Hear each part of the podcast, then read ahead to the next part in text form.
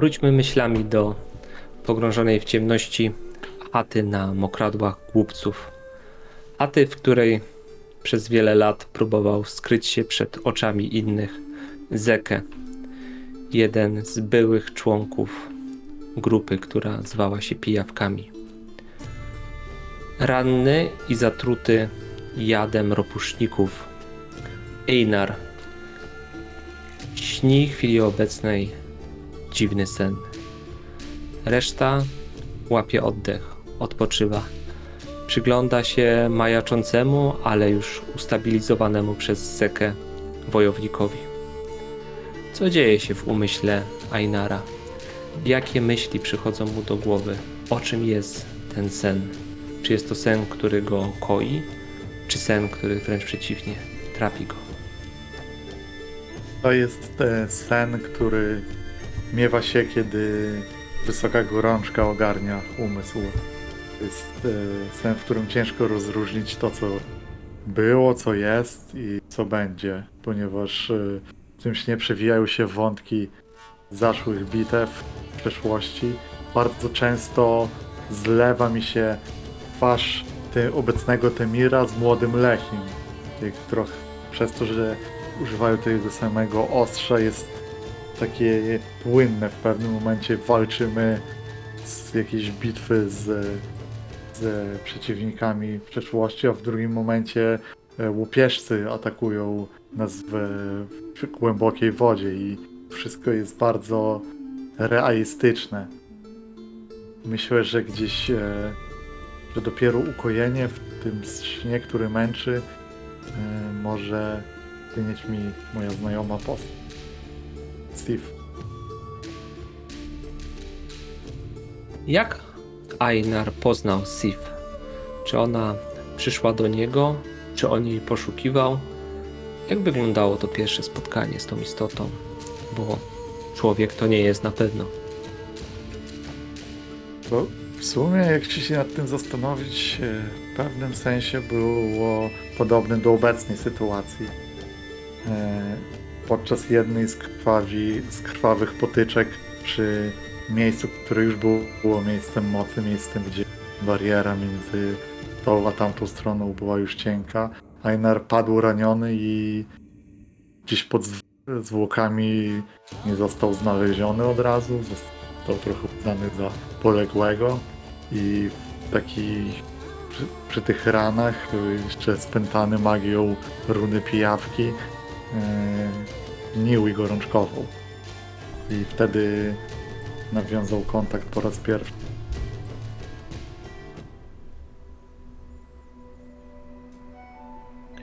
Myślę, że budzicie się rano, już chyba w trochę wychłodzonej chacie. Ogień dogasł, Zekę zasnął na jakiejś skórze blisko ognia. Ty, Demirze, wstałeś pierwszy i miałeś okazję przyjrzeć się Einarowi, który pomimo tego, że wygląda na bladego, osłabionego, to na pewno nie wygląda na człowieka, który boryka się z gorączką. Lek, który podał Zekę, musiał podziałać dobrze.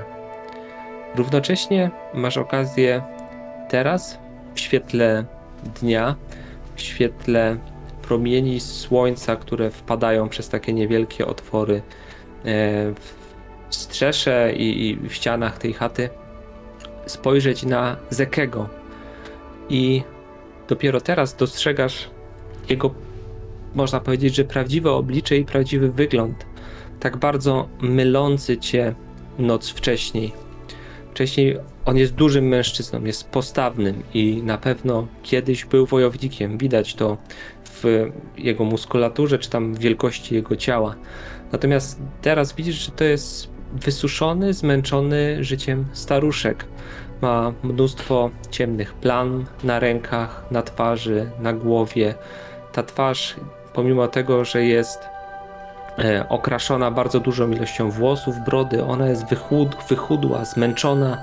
On jest cały okutany po prostu w dużej ilości jakichś szmat, skór i tak dalej, w związku z czym, będąc wysoki, mógł wydawać ci się potężny tamtej nocy, ale teraz w świetle tego dnia widzisz, jak bardzo jest zmarniały i jak bardzo postarzał się od czasu, kiedy widziałeś go ostatni raz. A czy Tongar nocował z nami, czy opuścił chatę Zekego? Myślę, że Tongar opuścił chatę Zekego. Natomiast gdy już się obudziłeś, oporządzasz, słyszysz charakterystyczny dźwięk jego fujarki, na której gdzieś tam przygrywa. Jesteś w stanie rozpoznać, że gdzieś w okolicy jest. To korzystając z tego, że i Zeke i Einar jeszcze śpią, idę go odnaleźć. Gdy wychodzisz z chaty, delikatnie otwierając drzwi, żeby nikogo nie obudzić, na progu leży przedmiot, którego niedokładnie widziałeś w nocy, ale na progu leży srebrny liść drzewa, którego nie znasz i nigdy nie widziałeś. Piękny jest ten liść. Domyślając się, że to po niego wracał się do tego obelisku Einar, biorę go, żeby jakiś ewentualnie przypadkowy wiatr go stąd nie przewiał, i kładę gdzieś w okolicy zasięgu ręki Einara. Jak się obudzi, to go zobaczy. Później, gdy wychodzisz, idąc na słuch, szybko odnajdujesz na brzegu jakiegoś mokradła właśnie siedzącego Tongara, który błyskawicznie dostrzega cię, ale dalej sobie przygrywa, uśmiechając się. Ja przysiadam się, ale nie trzymam z nim kontaktu wzrokowego, żeby nie myślał sobie, że powinien przestać grać. Ja chcę wpleść w muzykę parę słów, które cicho powiem do niego, który nie do końca była okazja mówić to wczoraj, bo zawsze byliśmy w jakimś towarzystwie. Tongarze, czuję, że to jest ważna sprawa dla mnie. Będę podążał tropem tej bestii. Muszę stanąć z tym królem czaszek na śmierć i życie. Poniosę ze sobą Einara, a może on mnie. Bardzo ci dziękuję za pomoc, ale nie chciałbym, żebyś szedł z nami. To jest moje wezwanie. Ty podążaj ze swoim. Mam nadzieję, że dane mi będzie wiele razy jeszcze widzieć cię i słyszeć twą muzykę. I przytykam głowę do jego ramienia.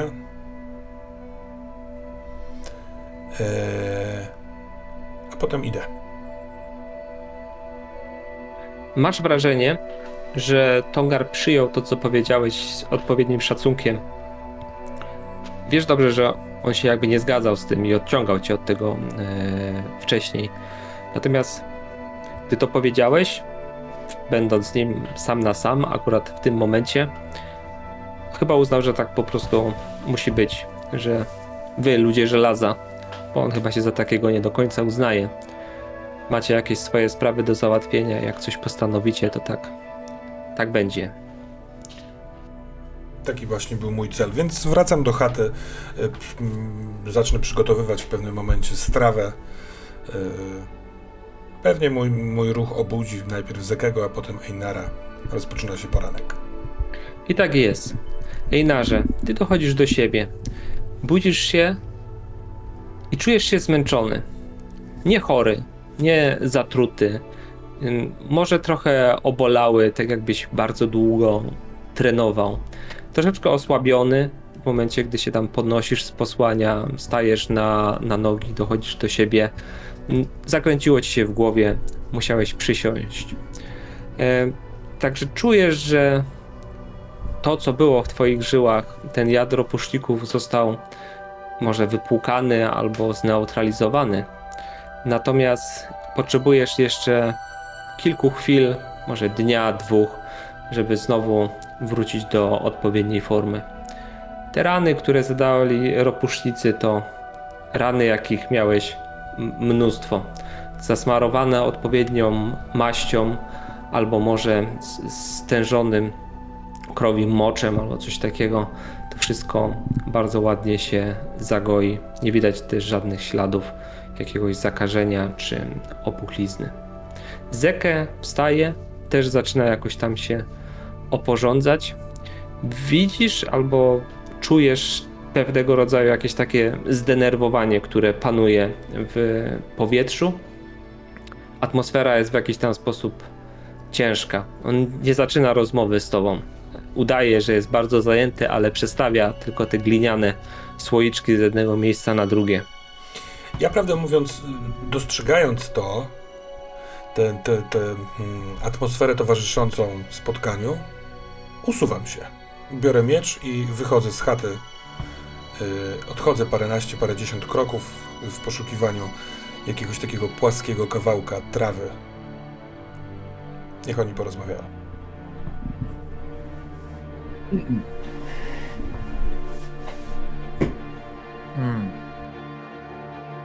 Adel, pijesz tę herbatę? Paskudną gorzką? On robi coś takiego, że nic nie mówiąc, podaje ci po prostu dzbany, gliniany kubek z właśnie tą herbatą i dalej zajmuje się swoją robotą. Nie wiem, z czego ty to robisz, ale stawię na nogi.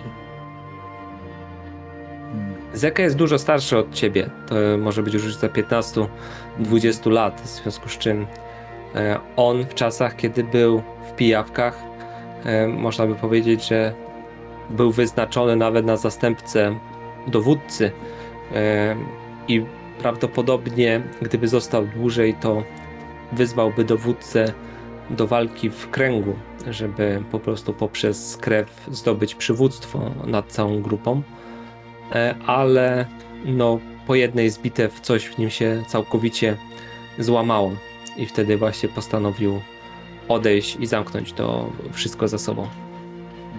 On był inspiracją dla mnie i Lechiego. W pewnym momencie ilość czaszek i litry przelanej krwi to było tyle, że sama radość bitwy nie starczyła. O, Zeke. Powiem ci, że mimo wszystko dobrze cię widzieć. Mhm.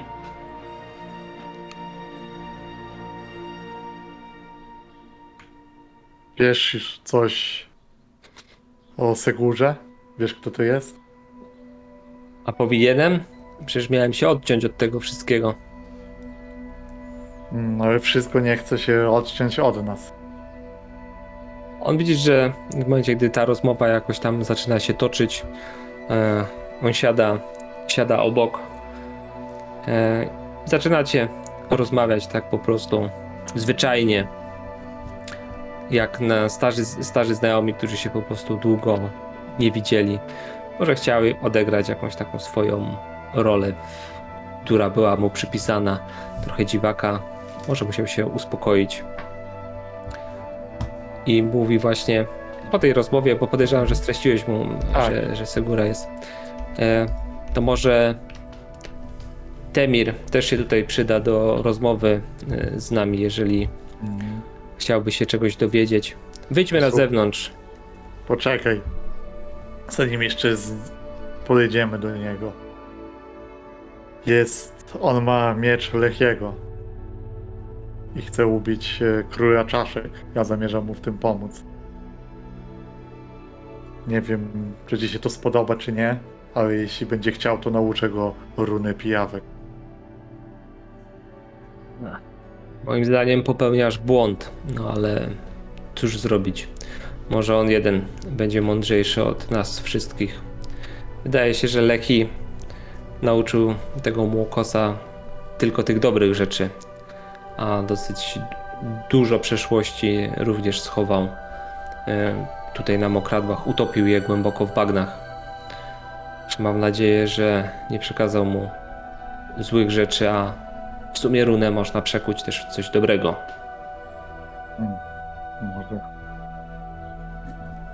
No to chodźmy. porozmawiajmy też z nim. Zekę wyczłapał. Ty też, patrząc na niego, widzisz takie jakieś zasuszenie. I on jest zupełnie niepodobny do ciebie. Ty się trzymasz dobrze. Można by powiedzieć, że wtedy, kiedy zacząłeś znowu używać runy pijawki, wróciły ci może trochę rumieńce, skóra się poprawiła, jakieś takie jakby nowe życie w ciebie wstąpiło. W nim tego nowego życia nie ma.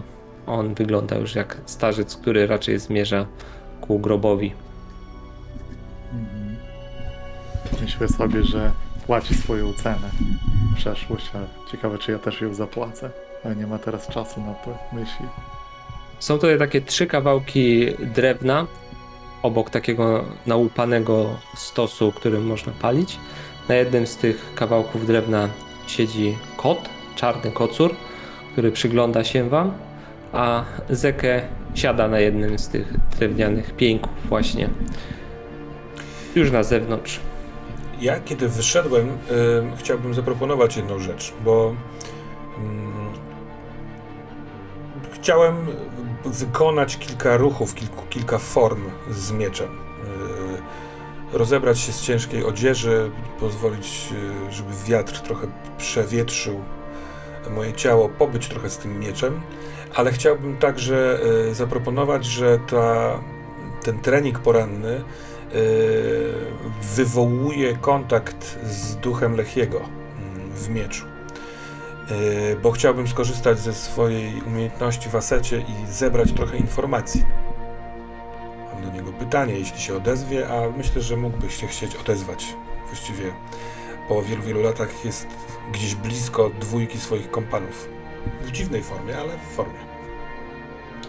Bardzo mi się ta scena podoba, jak po prostu na tym oczyszczonym placu, gdzieś tam, gdzie obok właśnie jest zawalony jakimiś takimi suszonymi ziołami, podrąbanym drewnem, może jakieś kury tutaj się przechadzają po prostu po tym podwórku. Pomiędzy tymi kurami nagi, świetnie zbudowany mężczyzna z mieczem trenuje, tak? W takich okolicznościach dosyć nietypowych. I myślę, że ten kot, który przygląda, tam siedzi gdzieś, on może skakać za zajączkami, które słońce odbija w ostrzu miecza i gdzieś wysyła na trawę. Dobra, to rzucam. To jest nowic, więc to jest 5, 6. To jest porażka.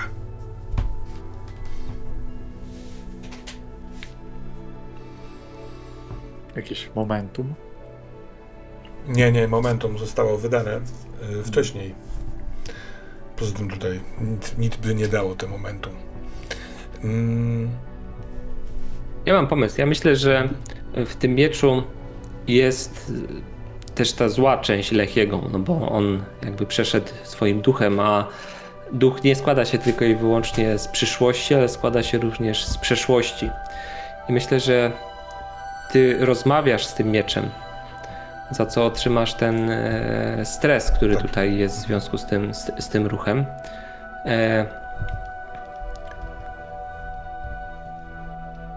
Nie masz momentum, dostajesz stres, ale miecz tak czy siak nawiązujesz z nim jakąś relację. Tylko w związku z tym, że to jest trening z mieczem, to odzywa się ta część łupieżcza. Ta, która do ciebie zresztą mówiła wtedy, gdy walczyłeś w kręgu. Można by powiedzieć, że ta część stara, żądna krwi, część będąca jeszcze pijawką. Mhm. Więc pewnie karci mnie, zwraca uwagę, wytyka błędy tej ostatniej sytuacji. Więc ten trening, o ile miał być orzeźwieniem o poranku, taką przyjemną pobudką, to kończę go z nosem na kwintę, właściwie kończę go przed czasem, chowając miecz do pochwy, mając nadzieję, że w końcu zamknie się ten Lechi, który za życia nie pokazywał mi tej swojej twarzy. Może kilka razy, kiedy stracił rezon, ale tak, jako duch ma mniej hamulców. Rzucę chyba ten ruch Endure Stress. Ja myślę też, że ten miecz namawiał cię do takich gwałtownych ruchów. Walcz, bądź bestią. Gdy będziesz stawał do walki, nie zatrzymuj się. Wykańczaj przeciwników. Żadnej litości. Zabijaj. Chłoń dusze, które przechodzą do tego miecza. Dobra. Einar, a co ty widziałeś, jak wyszedłeś zacząć ten trening? Co dostrzegłeś w tym młodym człowieku, który był w jakiś tam sposób właśnie pochłonięty ćwiczeniem? Ja dostrzegłem w nim Lechiego z dawnych czasów, który w ten sam sposób miał w sobie pewną taką brutalność w tym, jak walczył tym ostrzem, i trochę na przekór temu, co mówił Zeke, to mnie tylko utwierdziło w przekonaniu, że należy mu się wiedza o tym, jak korzystać z runy. Że on jest prawowitym spadkobiercą. To wylosowałeś, Demirze? Bardzo dobrze rzuciłem. Mam strong hita i w związku z tym wybieram tą opcję, aby za jedno momentum zwrócić sobie jeden punkt ducha. Mam obecnie momentum na 1, więc nie jestem szczególnie dobrze obudzony. Więc narzucając na siebie odzież wierzchnią wracam. Dopiero dostrzegam, że tych dwóch staruszków wyszło przed chatę. Więc dołączam do nich. Einarze, podejrzewam, że jak przybyłeś tutaj do Ostoi Kruków, to nie chciałeś się ze mną spotkać i wypić tej herbaty, której tak bardzo nie cierpisz. Także powiedz, co leży wam na sercu i co was tutaj sprowadziło. Czemu włóczycie się po mokradłach głupców? Prawda jest taka, że są dwa powody ku temu. Mówię, trochę powtarzając to, co wcześniej wymieniliśmy, ale tak na potrzeby rozmowy z Demirem, żeby był w tym temacie. Przede wszystkim przysięgliśmy powalić króla czaszek. Liczyliśmy na to, że wiesz może coś o tej istocie. Drugie, co może być pilniejsze, bo na króla czaszek musimy czekać na pełnię i tak, to właśnie Segura i jej banda łupieżców, wojowników pod znakiem białej pijawki. Rozpytywali o ciebie. Wiem, że mimo, że jesteś taki oddzielony od wszystkiego, to masz swoje sposoby, żeby wiedzieć rzeczy. I wiem. Chciałem, że dodasz coś tu. Z królem czaszek nie pomogę wam wiele, ale zwróćcie swój wzrok ku Rahirze oraz Agmundowi. Pamiętasz, jak wyglądał ten gród, gdy byłeś tutaj dawno temu? No tak, był zdecydowanie mniejszy.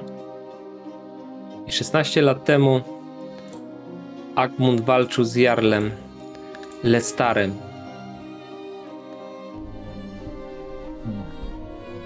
I prawie przegrał. Ale udał się pod obelisk. I nie wiadomo, co się tam stało.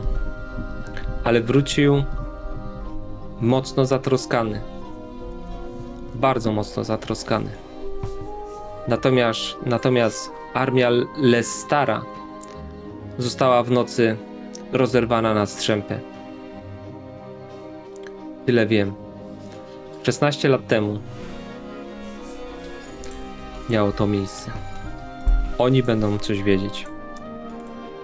Natomiast jeżeli chodzi o Segurę, nie wiem, kto to jest, ale wiesz dobrze, że władza wśród pijawek zmieniała się z dnia na dzień. Raz ktoś był władcą i zarządzał tą całą grupą. Następnego dnia ktoś inny chwytał za wodzę. Prawdopodobnie to jakaś kolejna z dowódczyń tej grupy. Natomiast czemu wypytuje o nas? Czemu wypytuje o Lechiego? Mam pewną swoją teorię na ten temat, ale powiem szczerze, Wydawało mi się, że to jest po prostu bajka i głupota. Trudno mi w to uwierzyć. Było mówione, że miecze, które piją krew, wchłaniają dusze wojowników i nie pozwalają im odejść w zaświaty. I takie miecze są potężne. Są dużo mocniejsze niż inne. Wiesz dobrze, że ty, ja i Lechi naprawdę powaliliśmy naszym żelazem setki wojowników. Może coś z tym jest związane.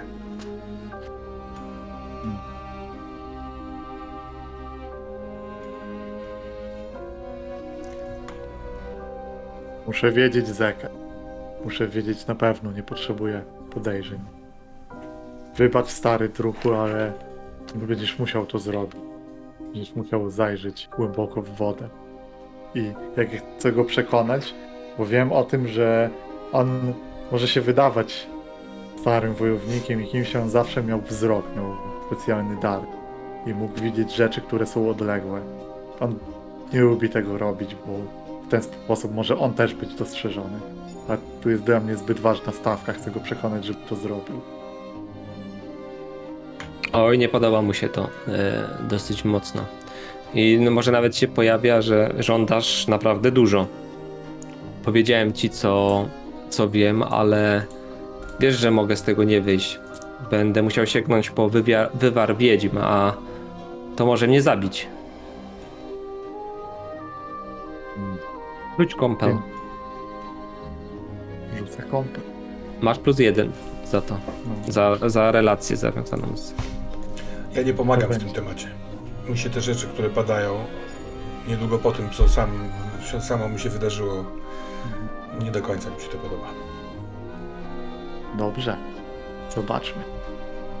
I bardzo piękny rzut, to jest strong hit.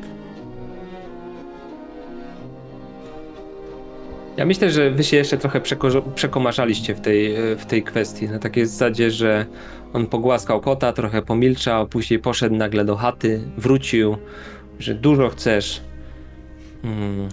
ale później, no dobra, niech będzie zresztą, co mam do stracenia, tak? Dokładnie. I ja bym chciał tylko powiedzieć, że w ramach tego ruchu zrobiłbym po prostu dalej to, co on robi, gather information i wziął +1 ze strong hita wtedy, nie? I możemy tak to rozpatrzyć. Jak najbardziej. Myślę, że żeby do tego doszło, musicie zostać tu jeszcze jeden dzień, co w sumie jest nawet dobre dla Einara z tego powodu, że on dojdzie do siebie. Natomiast jak tobie się to widzi, Demirze? Czy jesteś gotowy zostać tutaj jeszcze jeden dzień, czy chciałbyś na przykład wrócić do grodu? Najpierw jeszcze zamieńmy parę słów, bo czekałem, aż oni zakończą tę kwestię patrzenia w wodę, a wtedy ja wchodzę. Zeket, chcesz powiedzieć, że Agmund toczył walkę pod obeliskiem? Nie, walka była w innym miejscu, natomiast on, wiedząc, że przegrywa, udał się do obelisku. I od tamtej pory gród prosperuje bardzo dobrze, nienaturalnie dobrze. Wszystko się udaje, tak jakby przeznaczenie sprzyjało. A wiesz, że... Pamiętasz, że... Einar, jak byliśmy na posłuchaniu u Rahiry, ona chciała przekazać nam, że najpierw powinniśmy zająć się królem czaszek.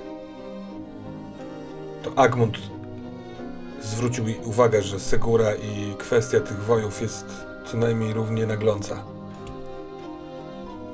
Bardzo mi się to nie podoba. Pakty, jakieś rzeczy, które robi się nocą, aby zyskać tajemne moce. Ale zaśmiewam się po chwili, zdając sobie sprawę z ironii tej sytuacji, tego, do czego namawiam w sumie z Zekiego. Zostanę tu z tobą, jeśli Einarze powiesz mi, że kiedy skończymy tutaj te wasze sprawy, to wrócimy do grodu.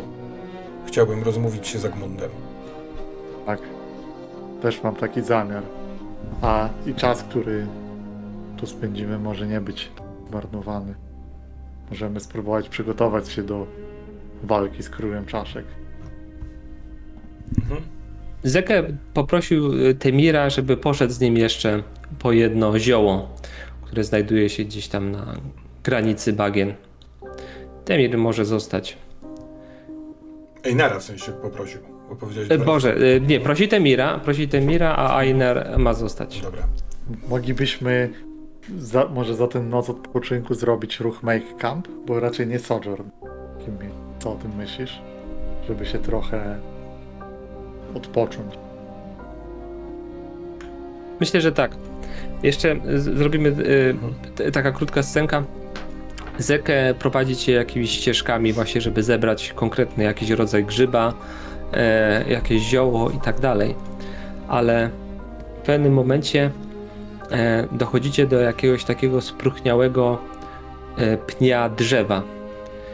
I Zekę pokazuje ci na dziuplę, która jest w tym konkretnym miejscu. I mówi, żebyś tam sięgnął i wyciągnął pakunek, który jest w środku. Podchodzę, rzeczywiście wkładam rękę i wyciągam, co znajdę.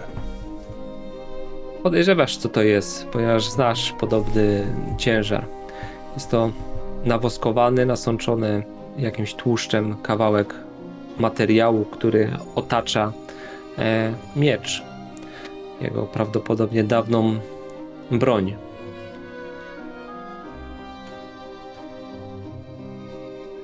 Jeżeli ten rytuał się nie uda, to lepiej, żebyście mieli go ze sobą, albo przynajmniej wiedzieli, gdzie jest. To wkładam go z powrotem. On się uśmiechnął na to. Coś tam pod nosem. Lechi lubiał ten miecz.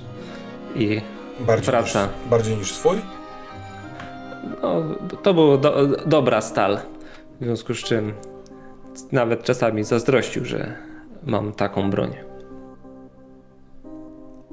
Lechi jest w tym mieczu, który noszę.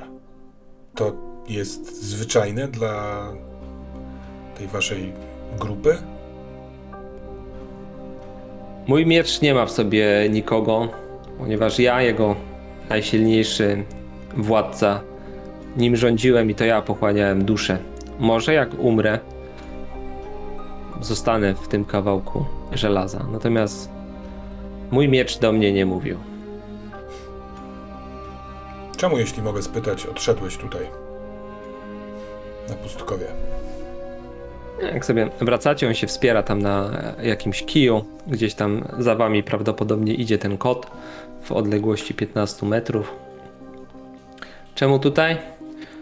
Bo wtedy, kiedy odchodziłem, to miejsce było miejscem zapomnianym. Trudno byłoby mnie tutaj znaleźć, a wiesz...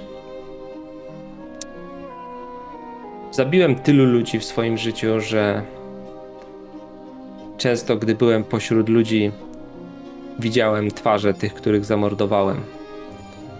W innych twarzach, tych, którzy żyją. A tutaj tego nie było.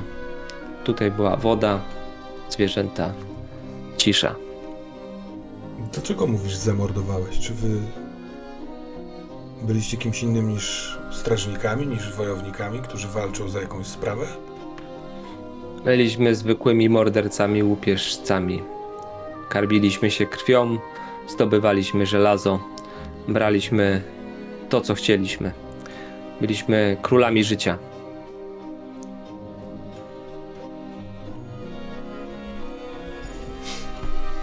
Jeżeli ktoś był w stanie zapłacić nam srebrem, bursztynem, żelazem, to potrafiliśmy obalać jarlów i budować nowe królestwa. Dziękuję, że to powiedziałeś. Patrząc na to, kim teraz jesteś i gdzie jesteś, słuchając Einara,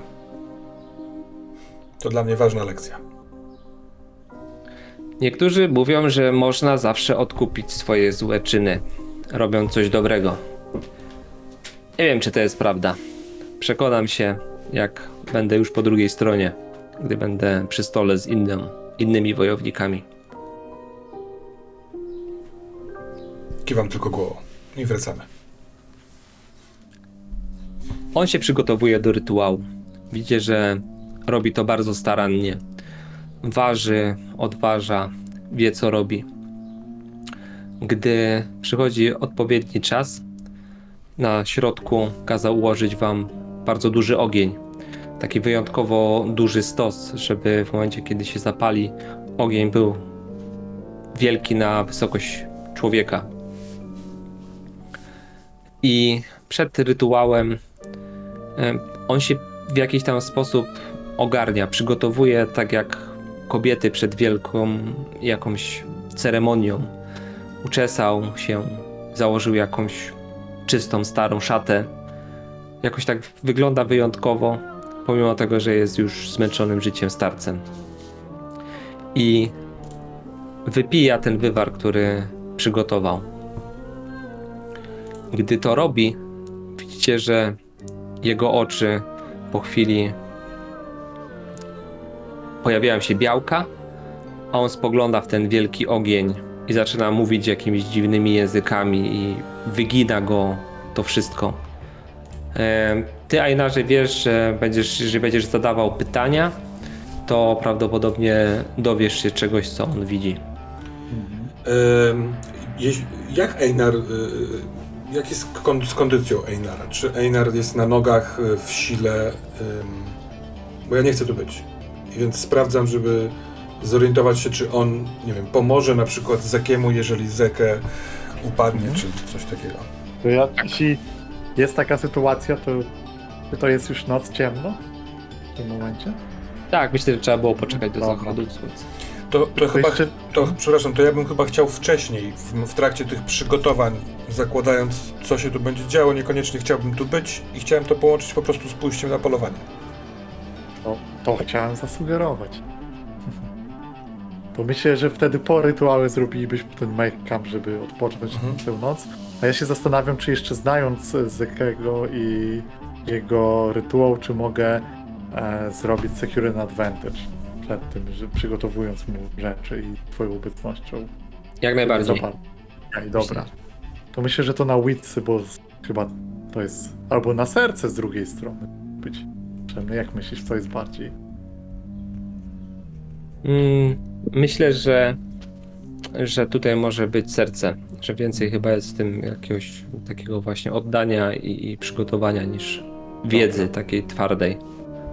Zobaczmy w takim razie, jak ten ruch wypada. No dobra, no to nie wypada za dobrze, bo jest to w tym momencie miss.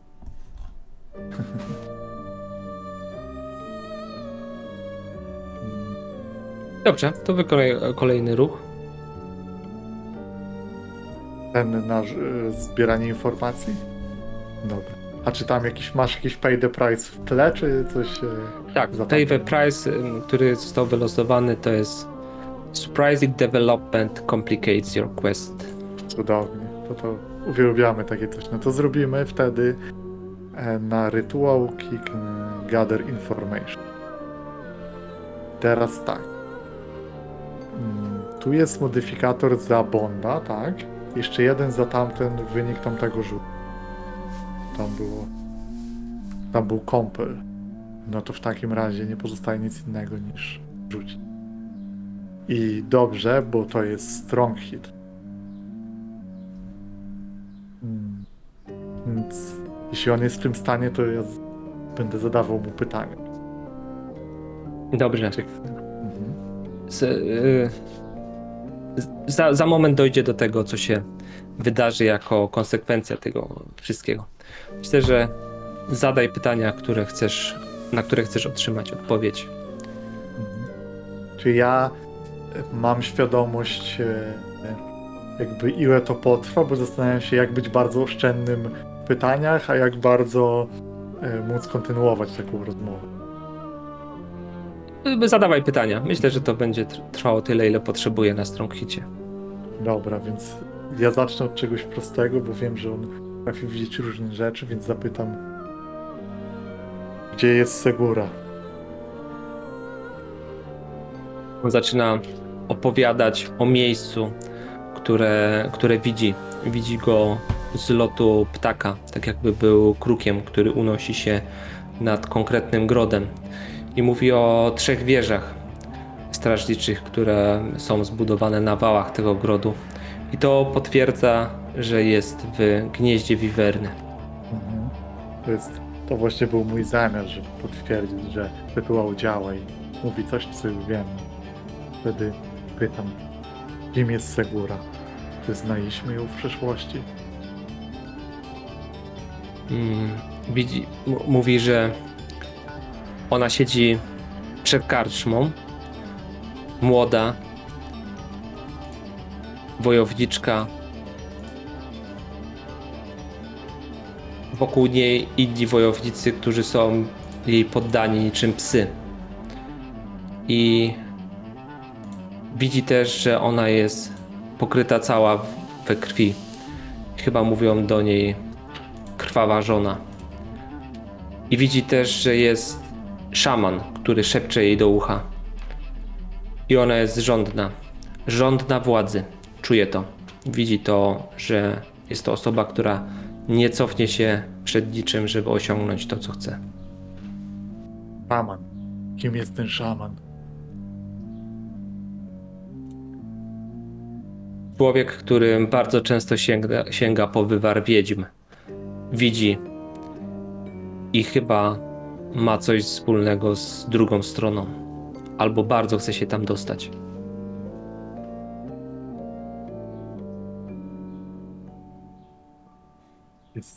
Trochę waham się przed zadaniem tego pytania, ale w końcu po to robimy ten rytuał, więc pytam go, czego od nas chce? Jakie ma wobec nas zamiary? Wasze miecze dadzą jej moc, kiedy wyciągnie z nich duszę, albo przetransferuje was do tych ostrzy i wtedy będzie już niepokonana.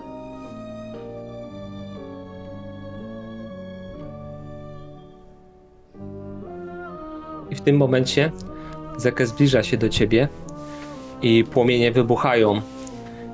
Po prostu tak jakby ktoś wrzucił do środka jakąś stągwię z oliwą albo coś takiego.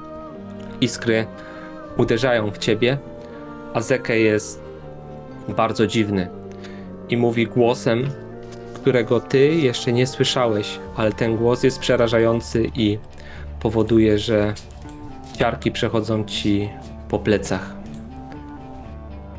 Jestem i przyjdę po was. Nazywam się Slitmore i jeżeli będziecie chcieli stanąć do walki, ja będę gotowy. Oddajcie mi to, co zostało mi obiecane, a wtedy nie obedrę was ze skóry. Rozumiesz to? Ja jestem panem i władcą tych ziem. I jeżeli takie ma być przeznaczenie, bo tak zostało ustalone dawno temu z Agmundem, to musi się wydarzyć. Rozumiesz? I widzisz, czujesz na sobie, że Zeke jest bardzo, bardzo silny i ten głos, znowu sobie zdajesz sprawę, że to jest język, którego ty nie znasz. Myślę, że Zeke pada na kolana w tym momencie, wiesz, oczy wracają mu po prostu na odpowiednie miejsce i wymiotuje tuż obok po prostu twoich stóp. O, jestem zmęczony. O. Usłyszałeś to, co chciałeś? Tak. Myślę, że to jest moment, w którym też mogłaby się wypełnić moja przysięga i zależnie od tego ruchu może coś ewentualnie się okazać. Bo pytanie jest tylko, ile te informacje postępu były warte, czy jeden, czy więcej. Ja przed tym jestem na 6/10. Myślę, że to jest informacja warta 2, ponieważ zadałeś pytanie o miecze, czy jakby co chce od was, to już wiesz, że chodzi o broń. A druga rzecz, no dowiedziałeś się coś więcej o niej po prostu, tak? Także myślę, że to są 2 postępy. Ja chciałbym spytać, poczekaj, bo ta ostatnia część rytuału z kolei, czy ona nie daje progresów przysiędze powalić króla czaszek. Ja wiem, że Demir tego jeszcze nie słyszał, ale to też jest chyba nas obu przysięgano, nie? Ja myślę, że można się zastanowić, czy dwóch nie daje progresów, bo wcześniej były informacje od Zeke. A teraz mam... Zgadza się. Co chce król czaszek i potwierdza jego, co chce, że te ziemie są jego i coś ma obiecane. No i ten Agmund się znowu pojawia. To wtedy jesteśmy na 5 z 10 tej przysięgi. Dobra. A ja w ciągu dnia, kiedy Zeke się przygotowuje do swojego rytuału, ja przygotowuję się do polowania. Robię to zgodnie z tym, czego się nauczyłem od Lechiego, a także korzystając z tego swojego asetu Wildblood. Chciałbym przejrzeć chatę Zekego i chciałbym jakby pozbyć się zapachów osady, ludzi i tak dalej, posmarować się czymś, co tam znajdę. Zostawię na pewno, nie wiem, warkocz od Tassi. Możliwe, że on ma jakiś oszczep albo kilka tych oszczepów, to wezmę to ze sobą. Chcę po prostu przygotować się do... Chcę wykonać Secure and Advantage, przygotowując się do polowania. Oczywiście wszystko w tym domu jest, co jest potrzebne do czegoś takiego. Co prawda już jest może zardzewiałe i zaniedbane, ale jest spokojnie, możesz znaleźć włócznie do polowania na dziki. To jest strong hit na dublecie dwójek. To znajdziesz coś jeszcze w tym domu. Na pewno dodam sobie, bo mogę wybrać jedną z tych opcji, dodam sobie 2 momentum na Secure Advantage. Bo w odróżnieniu od gadania o krwi, o starych czasach, o nieczystych sprawach ludzkich, to przygotowywanie się do tego, żeby pójść w dzicz, stanąć twarzą w twarz ze zwierzem, tu czuję się znacznie lepiej. Co jeszcze znalazłem? Dobra. Znalazłeś maskę. Ta maska jest dosyć nietypowa, bo jest to maska wykonana z czaszki. Prawdopodobnie jakiegoś człowieka lub istoty. Albo tak, niech to będzie, że to jest czaszka, która przypomina czaszkę człowieka, ale chyba czaszką człowieka nie jest. Ta czaszka jest wyrzeźbiona jakimiś runami pokryta. Ta maska pozwala, żeby ją po prostu założyć na twarz, umocować. Może umocować nawet na hełmie albo coś w ten deseń. Idąc za impulsem, ja kiedy już jestem przygotowany i chcę wyjść w las, to właśnie przymocowuję ją sobie. Nie biorę hełmu oczywiście na polowanie, ale tę maskę przytwierdzam, wiążę jakąś, nie wiem, wstążką czy rzemieniem pewnie z tyłu głowy. Nie wiem czemu. I idę na polowanie, więc al resupply. Ja bym to zrobił na edge może, jeżeli jest to polowanie. Nie wiem, czy tobie to pasuje. Tutaj w ruchu jest na wits. To nie stanowi różnicy o tyle, że to jest mis tak czy owak. Cudowna jedynka. Może w jakieś tarapaty mnie ta maska wrzuci.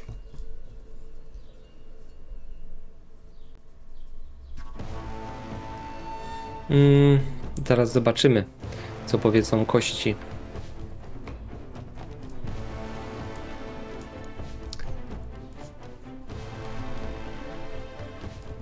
Dobra, myślę, że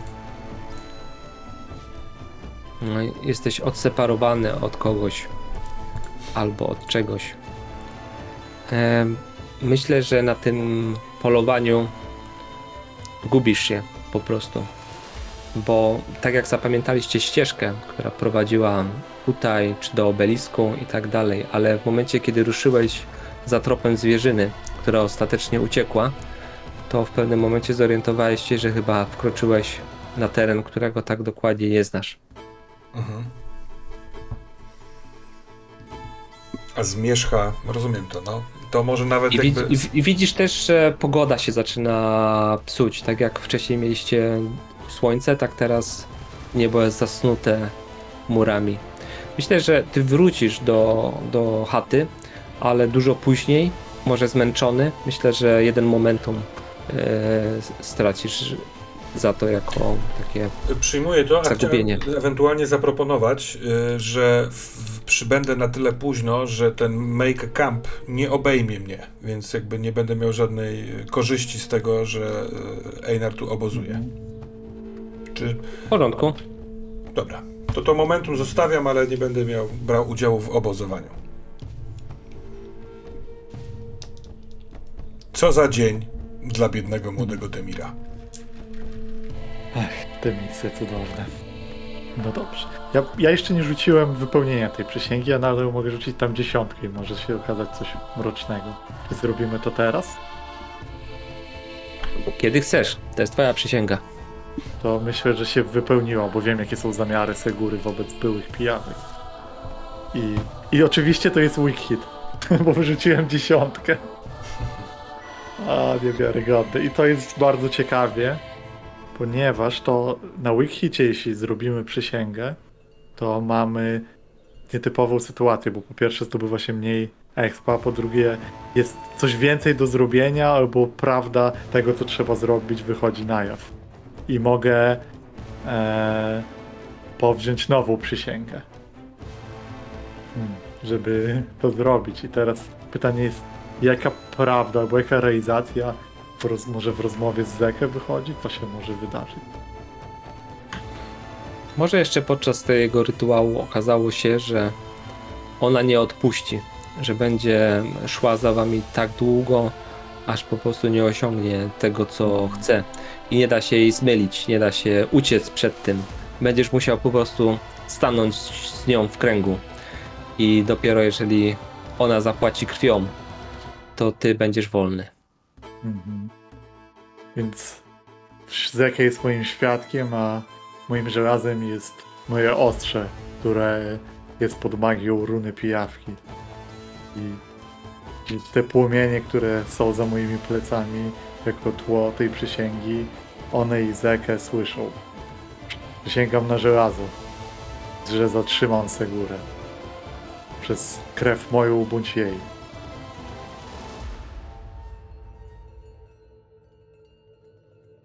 I powiedz mi, co myślisz o randze tej przysięgi?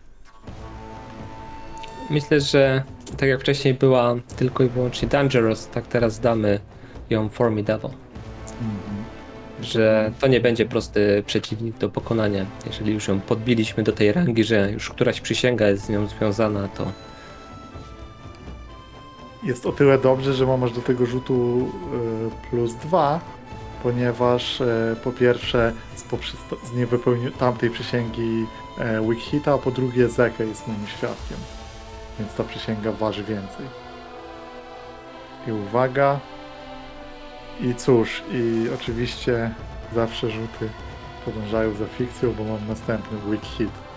Jestem zdeterminowany, ale w sumie nie wiem, co zrobić. Ona ma ze sobą bandę zbójów, może nie chcieć stanąć do kręgu. Mam inną przysięgę do wypełnienia. Nie jestem już też taki młody, nie wiem, czy ona nie jest silniejsza.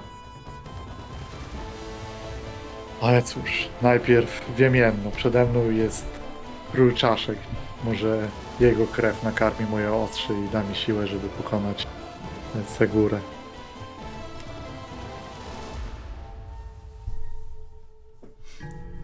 Jak wygląda teraz sytuacja, gdy to wszystko się odbyło, odpoczęliście? Ja myślę, że te 2 dni, które tutaj wyszły, już mogą się obyć bez robienia tego obozu, bo po prostu Zeke was ugościł, tak jak to wyglądało, także trochę na pewno się podreperowaliście. Prócz Demira, który wrócił nad samym ranem z tego polowania, może brudny, przemoczony, zmęczony na pewno bardzo, ale bez mięsa. Ja myślę sobie, że w nocy zagubionym stwierdziłem, że to nie ma zupełnie sensu, bo mogę się równie dobrze oddalać, więc gdzieś skuliłem się pod jakimiś krzakami i zasnąłem i o świcie przybyłem, nie po to, żeby iść spać albo się najadać, tylko żeby poprosić Einara, żebyśmy zebrali się i wyruszyli do Ostoi Kruków. Ale przybywając, wchodzę z tą maską na twarzy, bo chcę, żeby Zeka ją zobaczył. On jest w pierwszym momencie zaskoczony, a w drugim momencie nic nie mówi. Jakby spojrzał na ciebie, tylko może skinął głową i tyle. Ja stając naprzeciwko niego rozplątuję te rzemienie, zdejmuję ją. Nic nie upolowałem. Wziąłem ją ze sobą pod wpływem impulsu. Czy mam ją odłożyć na miejsce? Mi już się nie przyda. Czuję, że niewiele zostało mi dni na tym podole. Także weź, ten oszczep też sobie zostaw. No, tak robię. To może przeniesiemy się do Ostoi, chyba że jest jakiś inny plan, zakładając, że się wymieniamy informacjami. Ja nie mam wiele. Chociaż no. Ja bym dodał tutaj trochę koloru w tej rozmowie, bo czuję, że jest jakiś ładunek emocjonalny między naszymi postaciami, kiedy te wydarzenia zarówno tej wizji, jak i mojej przysięgi, jak i twojego takiej realizacji ciężaru. Tego wszystkiego przeszłości mistrza i naszej, nie? Więc myślę, że powracając może się odbyć jakaś krótka rozmowa na ten temat. Być może pytanie, czy już po wymienieniu się tymi informacjami? Może tak, żebyśmy mogli się do nich odnosić w drodze. Patrz, więc trochę myślę, że ta wymiana była w pewien sposób ze strony Einara taka sucha i z takim głosem pozbawionym jakiegoś optymizmu. Była tak raczej mroczna opowieść o mrocznych metodach i o tym. I w tych słowach było słychać przeszłość. Ale po chwili poglądam znowu na tę maskę i mówię: wiesz, ty, Mirze, Zekę kiedyś był znany pod innym mianem. Mówili na niego Palony Zekę. Czaszka rzezi. Kiedy czaszka rzezi pojawiała się na polu bitwy, wielu wojów uciekało. Ja mam wrażenie, że nie zaskakuje cię ta informacja. Wydaje mi się, że też patrzysz trochę na mnie inaczej. Zeke ci powiedział.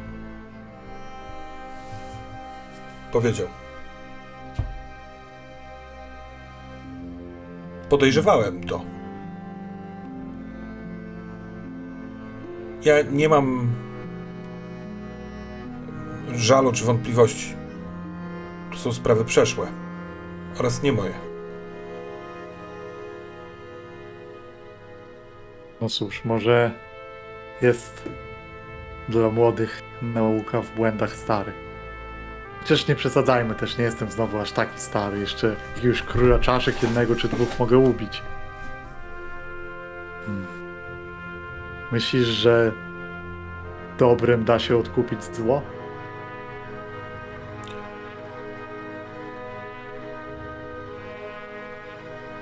Wczoraj pytał mnie o to, nie w taki sposób, ale to wisiało w powietrzu twój starszy kompan Zeke. Ja nie zajmuję się odkupieniem.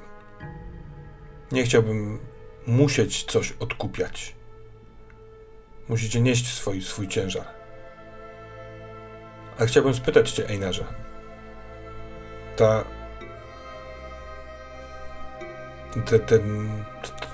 Ten wasz związek z krwią, ta runa, Kiedyś się tego nauczyłeś. Gdybyś mógł cofnąć czas, zrobiłbyś to jeszcze raz?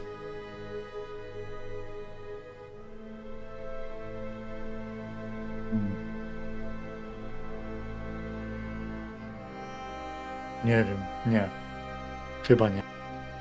Wiesz co, to, że ja się tego nauczyłem, myślę, że to był przypadek. Twoje ulubione słowa. Robiłeś to, co robili inni wojownicy. I to przyszło jakoś tak naturalnie, tak? Oni wykonywali przed bitwą rytuał, ty uczestniczyłeś w nim i w pewnym momencie to zaczęło działać. Może dlatego, że zacząłeś bardzo w to wierzyć. Może. Wokół tego rytuału i tej runy są sami... Znajduję samych ludzi, którymi nie chciałbym się stać. Zawsze chciałem być taki jak Lechi, ale jego duch zatknięty w mieczu objawia jakąś inną prawdę. Podobną do tego, co widzę w tobie i co widzę w Zekem.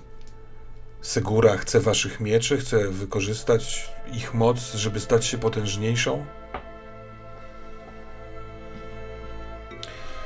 Na ten pierścień, który wziąłem od Lechiego, który ty też masz na palcu. Przysięgam uroczyście, że nigdy więcej, że nigdy nie będę chciał od ciebie tej runy. I możliwe, że ta runa umrze razem z tobą. Dobra przysięga. Ja chciałbym, jakby w mojej duszy, bo słowa może niespecjalnie to wyrażają, jest dopilnowanie, żeby on nie przekazał tego komuś. Żeby też nie oddał mieczy Segurze, w sensie, żeby to nie kontynuowało się. Bo może przysięgą, którą jest do wypełnienia w takim wypadku, jest to, aby ta wiedza umarła. To jest coś, co da się zrobić. Mhm. Żeby wiedza pijawek odeszła razem z nimi. Tak.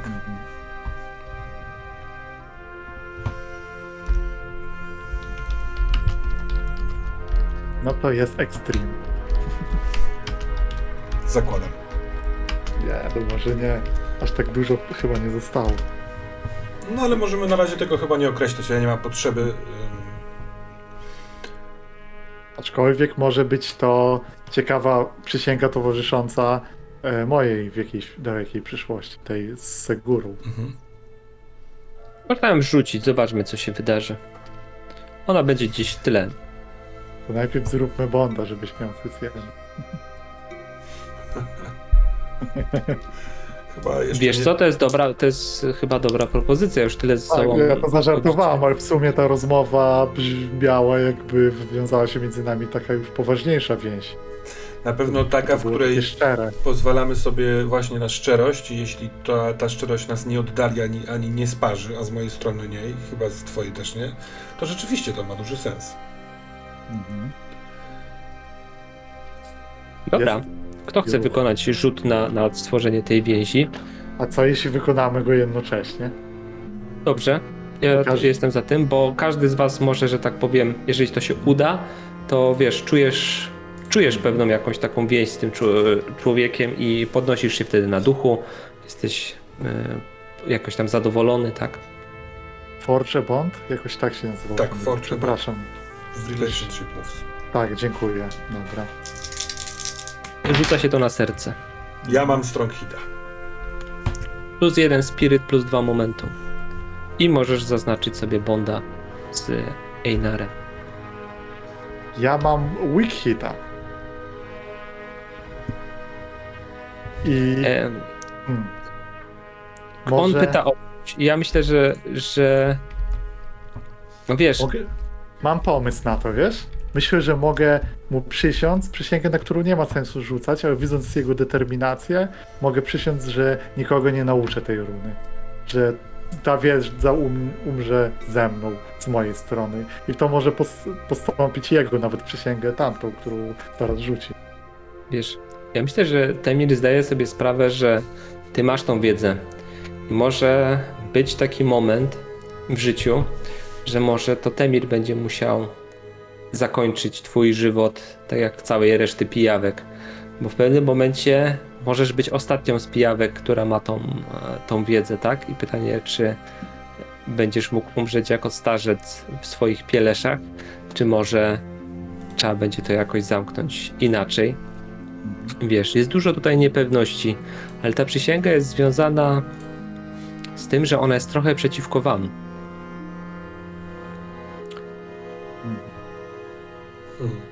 Myślę, że to ziarno, wiesz, może jakoś tam kiełkować w sercu dobrego Demira i jakąś taką niepewność, gdzieś tam zawsze łyżka dziegciu w beczce miodu, tak? A więc czy w takim razie rzucę chyba na tę przysięgę o zatrzymaniu wiedzy pijawek dla pijawek. Biorę plus 1 za ten bond i to jest weak hit. Plus 1 momentum. No i właśnie, jak złożyłeś tą przysięgę, no to może te właśnie myśli dotarły do ciebie, tak? Tak, słyszę, jak ona wybrzmiała.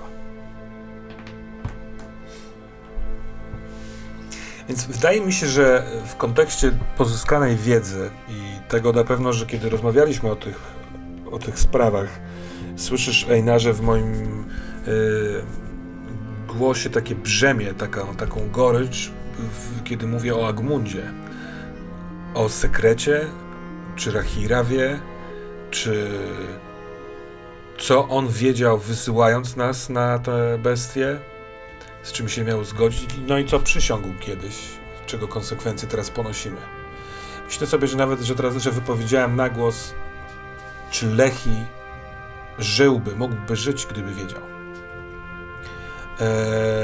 I w tym takim dobrotliwym, prostodusznym Demirze, widzisz, Einarze, chłód stali. On w pewnym momencie się zamyka z rosnącym w środku gniewem, po prostu idzie do tej ostoi.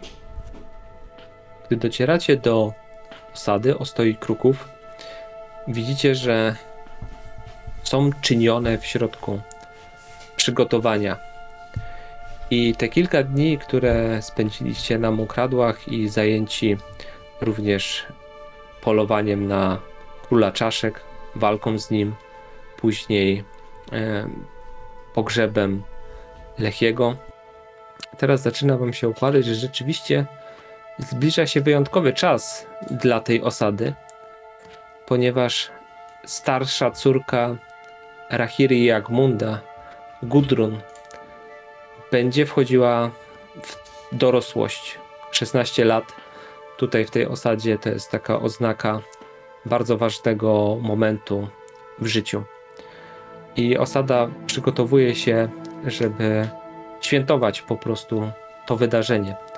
I te kilka dni, no teraz sobie dopiero zdaliście sprawę z tego, że trochę zapomnieliście, że ten czas nadchodzi. Byliście skupieni na czymś innym.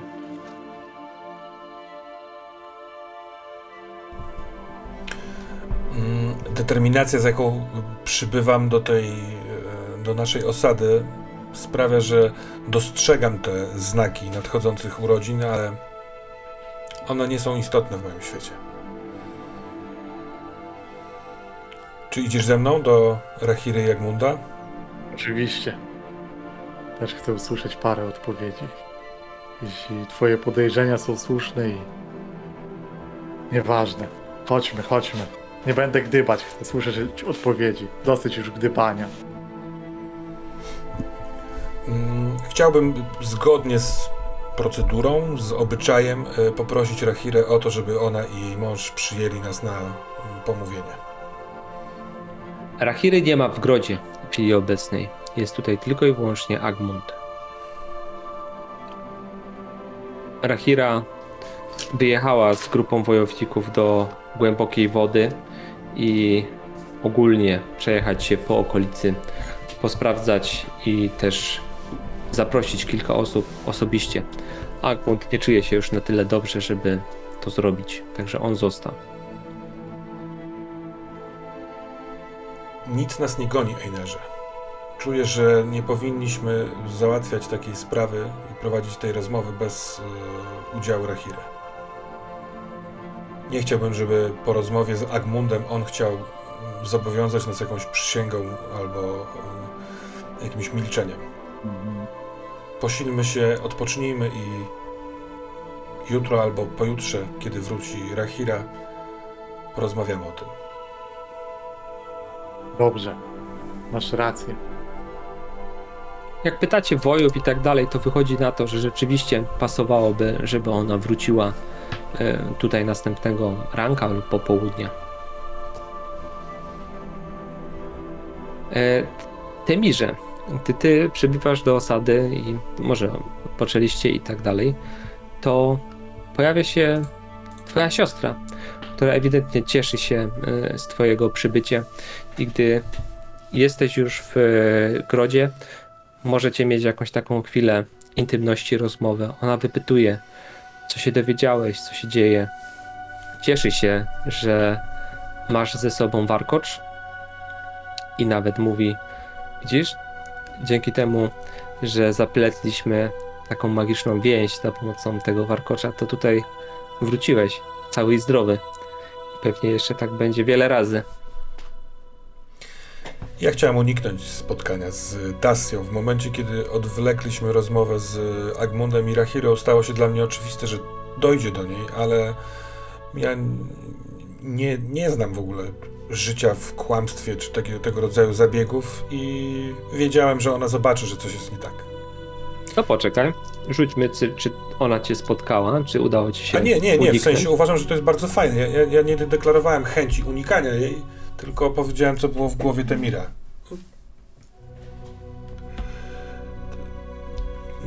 Dużo większym jakby taką nieprawdą byłoby, gdyby ona się dowiedziała, że ja jej unikam, więc wziąłem sprawy w swoje ręce i uściskaliśmy się, wysłuchałem tego, co ona powiedziała o warkoczu, a potem musiałem odpowiedzieć na pytanie, co się stało, bo jej zadała, nawet jeżeli niewerbalnie. Czy miałabyś ochotę przejść się ze mną wzdłuż rzeki? Tak, oczywiście. Tutaj jest tak głośno i gwarno, że mam już dość tych wszystkich przygotowań. No ale każdy z nas przez coś takiego przechodził. Także jak się jest bohaterem tych wydarzeń, to jest to ważny dzień. Myślę, że idziecie sobie nad rzeką. Właśnie pogoda już zrobiła się taka dosyć typowa dla tej okolicy. Także musieliście wziąć takie grube, nasączone lanoliną płaszcze, które chronią was przed jakimś tam chłodnym powiewem wiatru, czy czasami jakimś takim zacinającą mrzawką, nie deszczem. Czymś, co jest tutaj, można by powiedzieć, normalne i nikt się po prostu tym nie przejmuje. Gdy pada taki delikatny deszczyk, on po chwili przestaje rosić twarz i znowu można odsłonić się troszeczkę bardziej z płaszcza i łapać po prostu te powiewy powietrza. Idziecie sobie brzegiem rzeki, obok płynie jakiś potężny mężczyzna na dłubance. Mija was, pozdrawia, możecie porozmawiać. Po kilku chwilach tego spaceru myślę sobie, że Tasia czeka, aż powiem to, co mi ciąży. Dociera do mnie bardzo błyszcząca i słodka myśl, że wśród tych wszystkich dziwnych rzeczy mamy siebie. Ja mam Tasię, ona ma mnie, mamy Togara, mimo że trzeba go odnajdywać w dziczy i że to coś jest niewytłumaczalnie potężne, przez co dodaje mi siły i bardzo otwarcie mówię o tym, czego dowiedzieliśmy się od Zeke, co usłyszał Einar od Zekego, który przechodził rytuał, i kieruję pytanie, czy według ciebie, Tasia, Agmund jest człowiekiem, który ukrywa coś nawet przed Rahirą? Ona się zastanawia chwilę. Odpowiada ci, że tak. Mam wrażenie od momentu, kiedy znam tego człowieka i który w jakiś sposób obdarzył mnie ojcowską miłością, nigdy nie byłam przez niego traktowana chłodno lub oschle, to mam wrażenie, że z każdym kolejnym dniem, z każdym kolejnym rokiem on pogrąża się w coraz większy mrok. a jego myśli coraz częściej odpływają w jakieś rejony, które wydaje mi się, że go przerażają coraz bardziej. Widzisz, jak on bardzo zmarniał. To nie jest dlatego, że trapi go choroba, czy jest stary. To jest to, co w nim rośnie i co go po prostu wyżera od środka. Wydaje mi się, że on ułożył się jakoś z królem czaszek. I nie wiem, na co liczy. Ale to pogrążanie się w mroku może być związane z tym, że próbuje uniknąć odpowiedzialności za swoje czyny oraz słowa. Kiedy Rahira wróci, ja i Einar będziemy rozmawiać z nimi o tym. To może być duża zmiana, szczególnie wobec nadchodzących urodzin Gudrun. Ale nie można tego odwlekać. Co o tym sądzisz? Ona zastanawia się, spogląda w kierunku rzeki, bierze jakiś kamień, rzuca do tej rzeki, wpada z chlupotem. Po chwili mówi: widzisz, mam wrażenie, że całe nasze życie jest w jakiś sposób związane z przeznaczeniem.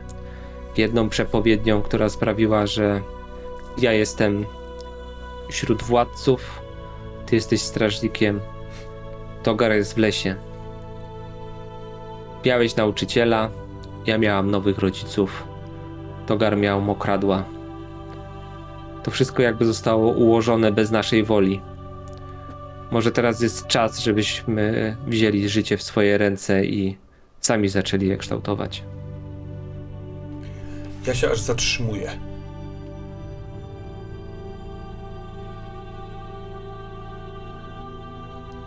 Jeszcze nigdy nie pomyślałem takiej myśli, Tasio. Nigdy nie kwestionowałem tego, co się wydarzyło. Czasami wypowiadałem na głos zadziwienie tym, jak to się układa. Ale nigdy nie pomyślałem, że można by być przeciwko tej przepowiedni. A przecież ona trwa już tak długo. Może jej moc się już skończyła. Może to, co się miało stać zgodnie z tą przepowiednią, już się stało, tak jak mówisz. Czy jest coś w tobie, co przydaje ci takich myśli, jakiejś siły, żeby zrobić coś przeciwko zastałemu porządkowi? Czy to dopiero teraz o tym pomyślałaś? Wiesz, od momentu, kiedy jestem bliżej kruków, mam wrażenie, że rozumiem je tak, jakby mówiły do mnie ludzkim głosem. I one w jakiś sposób kochają manipulować ludźmi i wykonując różnego rodzaju znaki, sprawiać, że życie ludzi idzie w konkretnym kierunku, bo oni sami się pchają do przepaści. Bo coś widzieli, bo im się coś wydawało. A im bliżej jestem tych kruków, to mam wrażenie, że można je po prostu chwycić w rękę i skręcić im kark. I to ja jestem panią i władczynią tego wszystkiego. Ale nie wiem, może mi się to wszystko wydaje.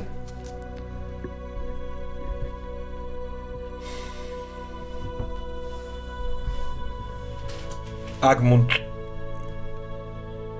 dowiemy się jutro, jaka jest prawda, ale możliwe, że dokonał czegoś niecnego, czegoś kłamliwego.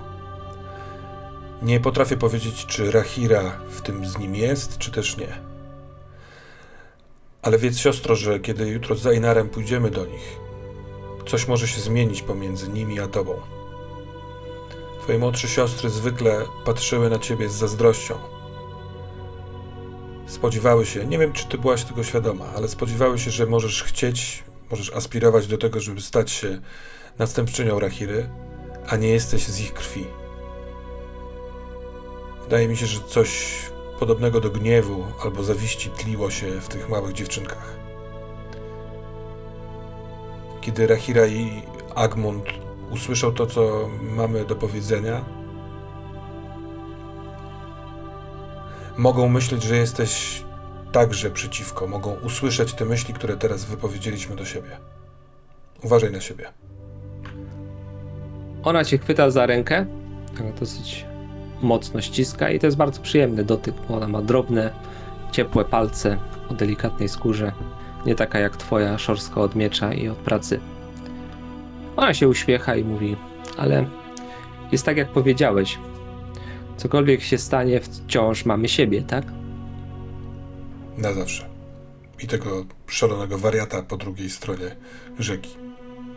Pokazałem mu wczoraj twój warkocz, przedwczoraj. Bardzo mu się podobał. No, ona tak znowu poprawia te włosy. No, odrosną.